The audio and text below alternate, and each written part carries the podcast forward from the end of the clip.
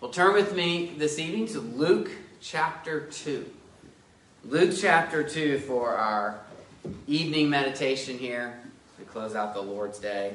We've been looking at the sermons in Hebrews during the Lord's Day morning, and I always enjoy the Advent season sermons, looking either at the Gospels or again, as we're doing uh, this year, looking at Hebrews.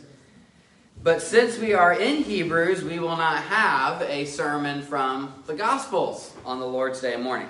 And I'm just not sure you can have Christmas come and go and not look at the Gospels at least once. So for our Sunday evening meditation, rather than uh, moving ahead to the next minor prophet, let's look tonight at Luke 2, the Christmas story, perhaps one of the best known Christmas passages or passages at all uh, in the Bible, Luke chapter 2.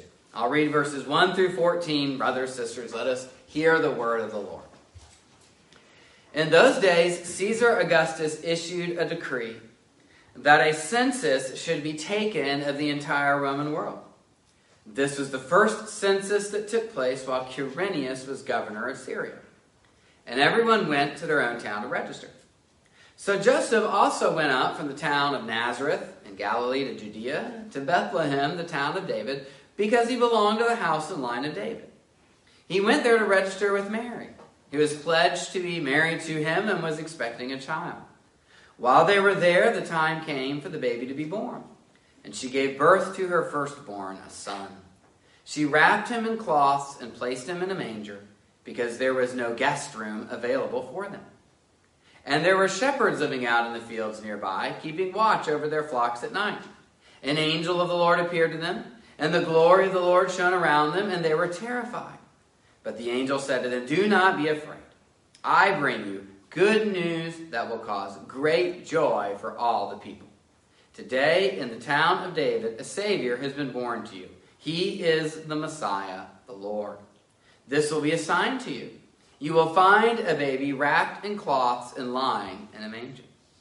Suddenly, a great company of the heavenly host appeared with the angel praising God and saying, Glory to God in the highest heaven, and on earth peace to those on whom his favor rests. Amen. As I said, the passage that we are considering this evening, this may be the best known Christmas passage in the whole Bible, often read at uh, Christmas time or nativity scenes or what have you, parents reading this on Christmas morning perhaps as their children wait, I'm sure, so patiently uh, to open the presents that are under the Christmas tree. I read one year, by the way, to our kids Revelation 12 on Sunday or on Christmas morning because it talks about how the woman was going to have the baby and the dragon was going to devour it, and yet God intervened to rescue the child. That's a Christmas passage. And so I read that to my family, and somebody in the extended family said, This is what happens when you have a pastor for a family. You get Revelation 12 on Christmas morning. So, anyway, Luke 2, one of the best known Christmas passages in the Bible. And it breaks down very simply into two halves. You have in verses 1 to 7 the very simple story of the Savior's humble birth in Bethlehem. You can read it, and the details are obvious, but we'll highlight some of the historical background as we go through it. But it's a beautiful, simple story of the Savior's humble birth. And then in verses 8 through 14, you have the announcement of Jesus' birth to the shepherds in the field. And in the announcement, you have brought out the significance of the story. So, in the first part, here's what happens. And in the second part, here's what that is all about. And in a sense, it's a story that captures what the Bible is all about the coming of Christ, God coming to save his people from their sins. So I want to approach it like that this evening. We'll look at the story itself in verses 1 through 7, and then the significance of the story in verses 8 through 14. What does it tell us about who Jesus is and what he does? So, first, friends, the Christmas story. Verses 1 through 7, a simple story that situates Jesus and his birth within world history. Verse 1 begins with these familiar words In those days, Caesar Augustus issued a decree that a census should be taken of the entire Roman world. So, shortly after John the Baptist was born, Jesus' cousin, a formal decree was issued that required everyone to travel to their hometown and register for taxation purposes. And as I heard one preacher say this interestingly, he said, Here's one way to think about the census. The government said, for the sake of public welfare, you need to close your business. So whenever you say, man, our times are so different from any that have come before, are they really that different? The government wanted to tax, and so they told everybody, shut down what you're doing and go and register for this census. Now, the Caesar that issued the decree was Augustus, also known as Octavian. He was the first Roman emperor. His predecessor was Julius Caesar, who tried to consolidate power but was assassinated by rival forces. Well, Octavian came to the throne following the assassination of his uncle, Julius Caesar. And he was a guy who knew how to administer an empire. His whole reign was uh, characterized by very capable administration, seasons of peace. He even was uh, strongly against uh, adultery because he thought that tore up the fabric of the empire. He strongly valued private property, so it was a time in which things were going very well in the empire, and it was one that followed a time of civil strife.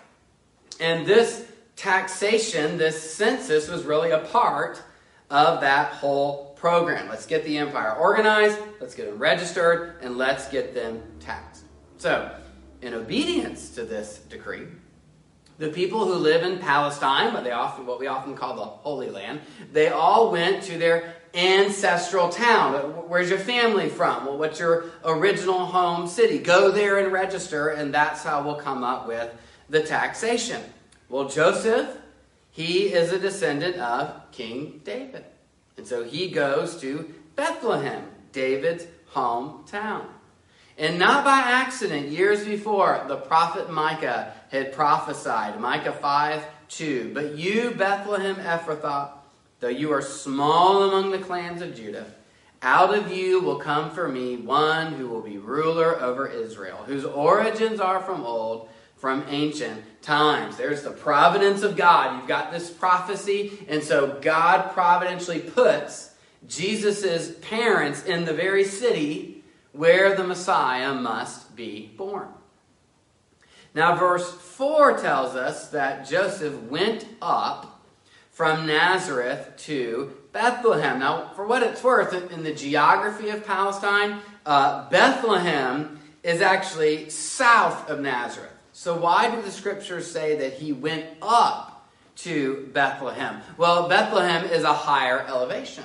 So, he's actually going up in elevation, even though he is traveling south. It was about a 90 mile journey. Not a big deal for any of us these days. But think of travel in those days travel uphill. And what do we know about Joseph's traveling companion, Mary? She was pledged to be married to Joseph and was expecting a child. In other words, all the arrangements of the marriage had been laid, but the marriage had not yet been consummated. So, again, a reference to Jesus as the virgin born Son of God.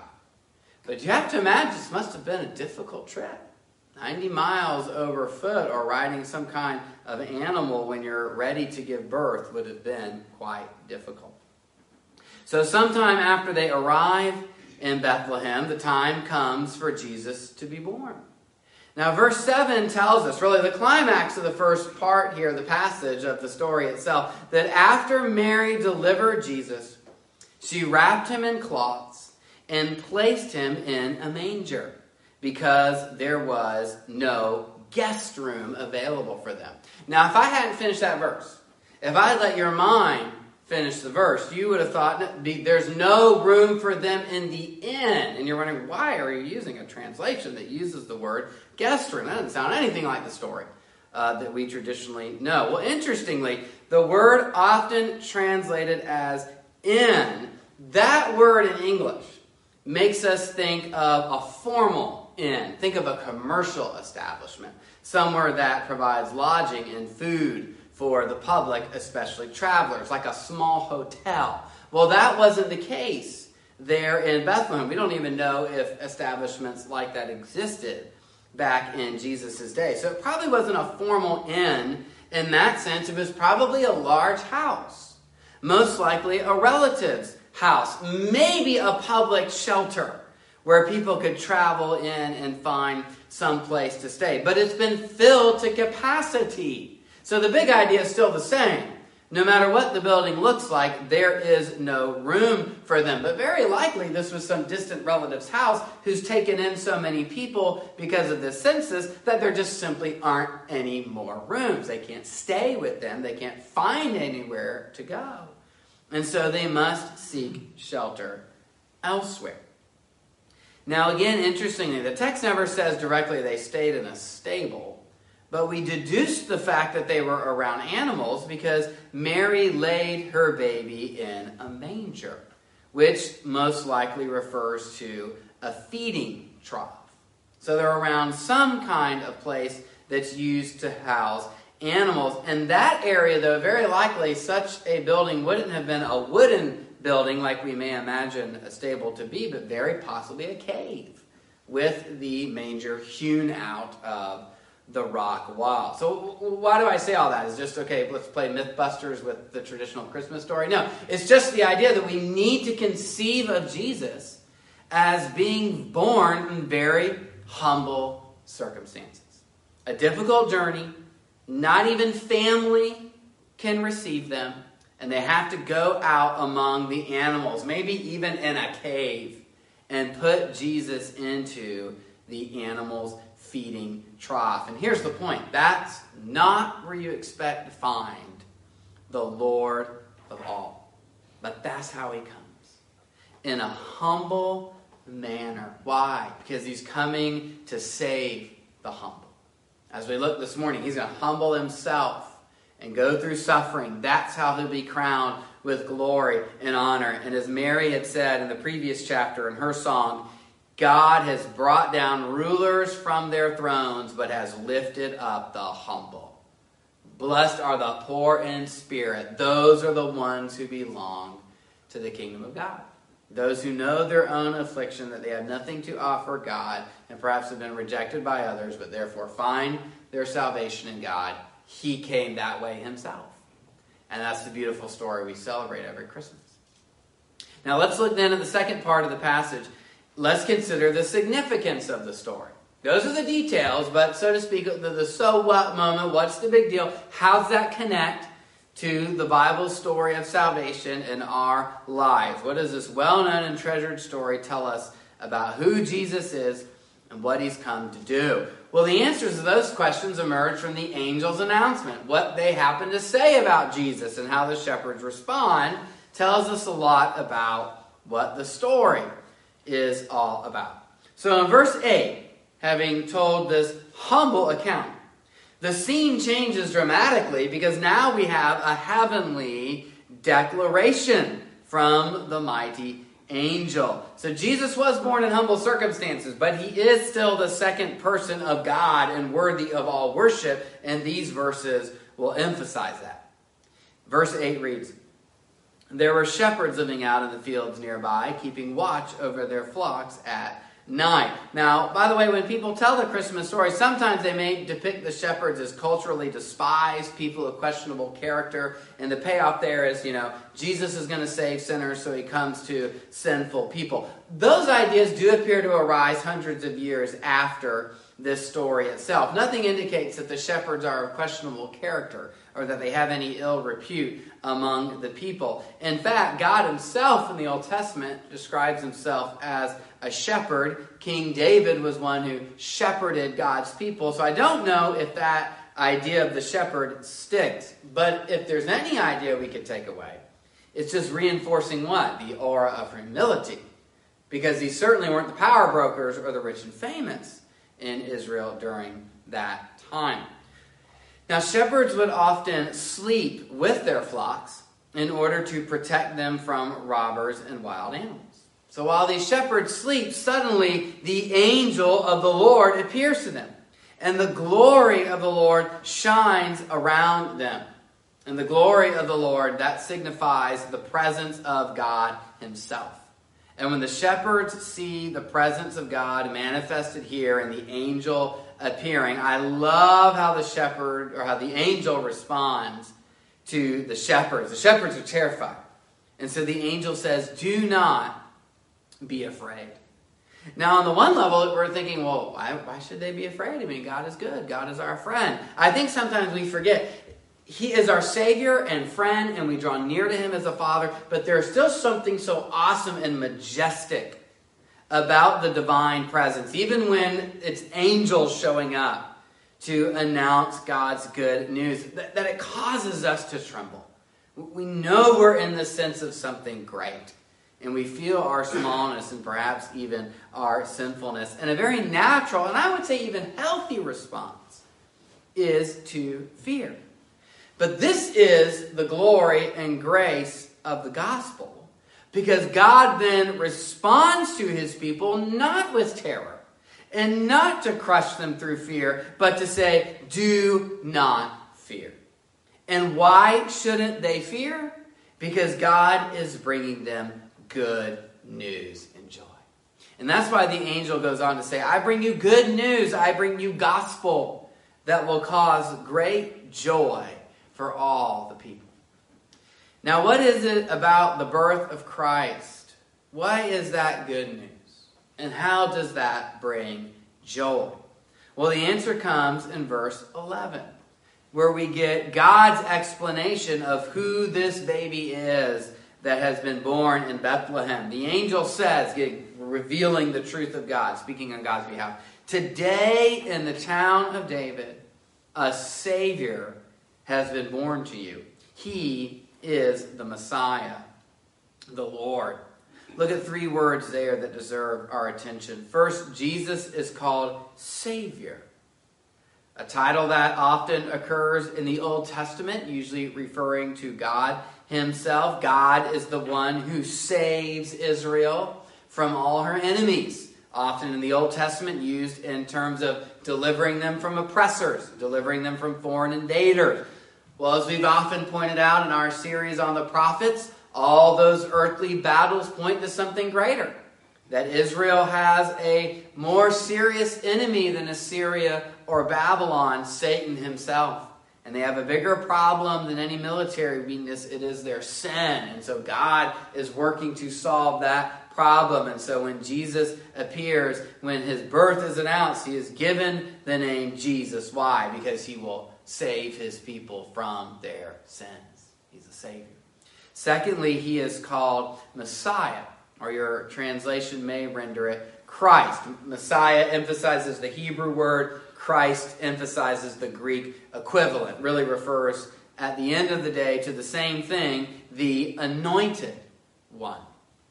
In the Old Testament, kings, priests, and prophets were anointed, before they were going to do the job God had called them to do. They were anointed, a symbol of God's Spirit empowering them to be good kings or good prophets or good priests.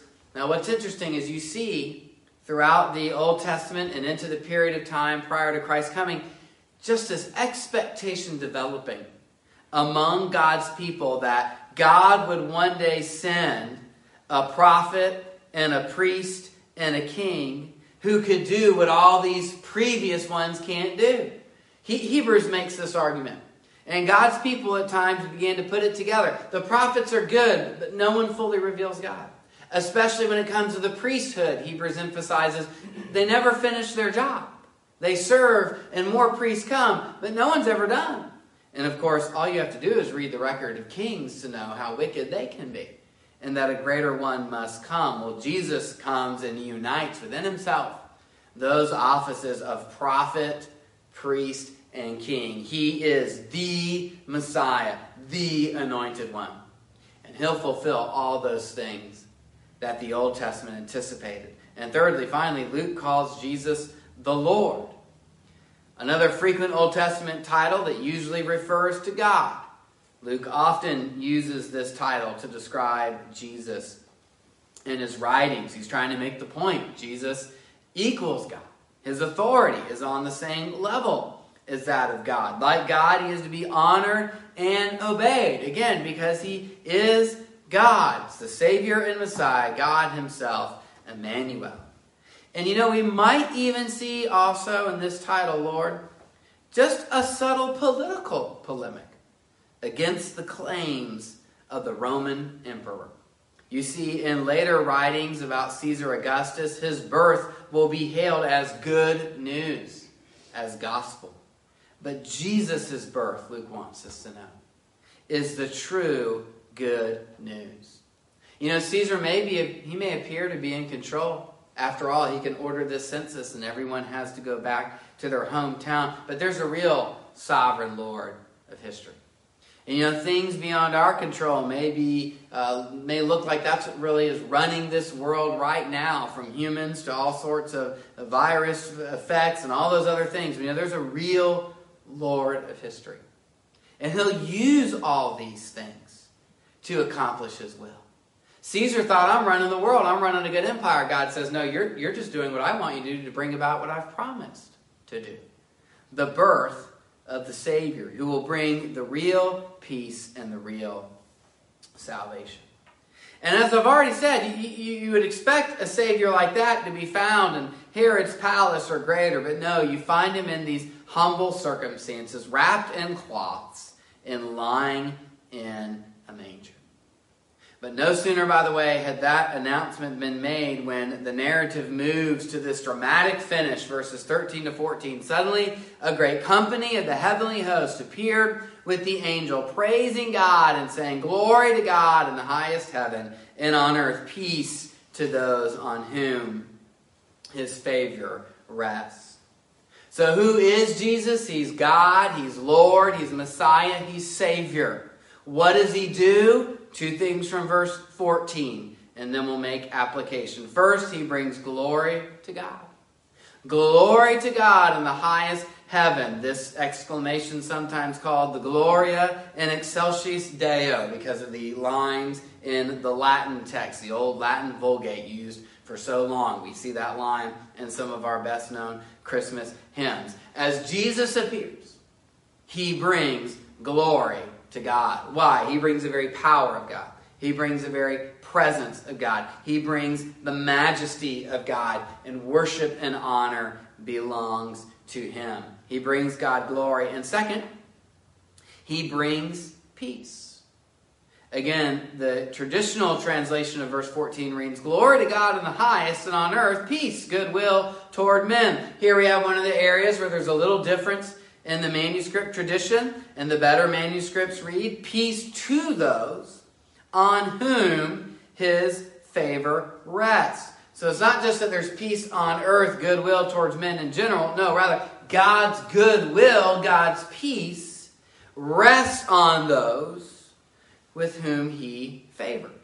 That is, the people he chooses and who respond to him in faith. They are the ones who have and it's a true peace, an inner peace, a peace the world can't disturb. We, we may have our peace startled at times as God tries us, but eventually God stills the inner man, and we have wholeness. We have wholeness with God. God has put us in the right with Him. We can have wholeness within ourselves, a tranquility from knowing and walking with God, wholeness and peace with others. That is what Christ came to give. So, who is Jesus?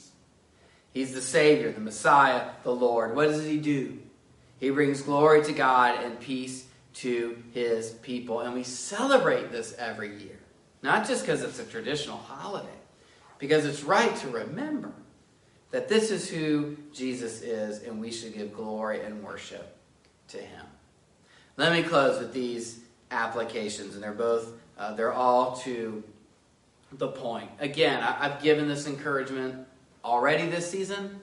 I've given this encouragement a lot this year because it needs to be given that you can rest in God's control. No matter what's going on around you, far or near to you, this story tells us of a God who controlled every event in the world, including a taxation event, in order to lead to Jesus' birth. And he is still in control of the affairs of the world. He will provide for the needs of his people. He will take care of you throughout this season. Second, just keep in mind to take time to meditate this season in your Bible reading time, morning or evening. Take time to think just on Christ's humble birth. May not be as many of the holiday things we're used to. In fact, this Sunday most likely had this been a normal year would have probably been the choir event tonight or the children's Christmas event. The choir event or the children's event, whichever order it was, the next Lord's Day evening. It's different this year. We miss those things. But Christmas ultimately is about what? The humble Savior who came to save us from our sins. And we have that. Nothing can take that from us. We can worship and celebrate that. Third, in line with that, rest and rejoice in Christ's peace this holiday season. Normally, there's a little bit of Christmas time stress, just as it is with shopping and baking and, and planning get togethers. And hey, maybe that's a little bit easier, so you, you miss out on a little bit of that stress, but there's stress in other areas. Stress about what people are doing, how people are responding to the virus, what's going on in our community, how you're having to interact with people on those issues. It can be stressful, but Christ brings peace. So the real world problems we encounter have a real world solution. Lord Jesus Christ who gives peace among those with whom he is pleased. Tap into that peace this season. Fourth, praise Christ this season because of what he has done for you. The angels praised him at his birth. Take time to praise him here in the assembly and in your own home for his salvation. And finally, if God gives you the opportunity, proclaim his peace to others. Christmas can be one of the most exciting times of the year. It can also be one of the loneliness. It can be one of the most satisfying times of the year. It can be one of the emptiest. For some people, they, they get to this time of the year, they start to reflect. There's an emptiness there. There's a disappointment there. Or with the other events going on this year, they may really be sensing their need for something. So if God gives you opportunity, maybe even pray for it.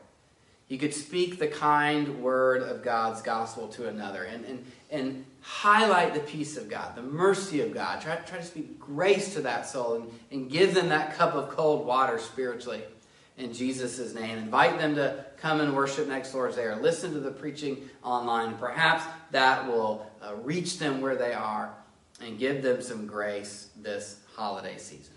So let's thank God for his mercy towards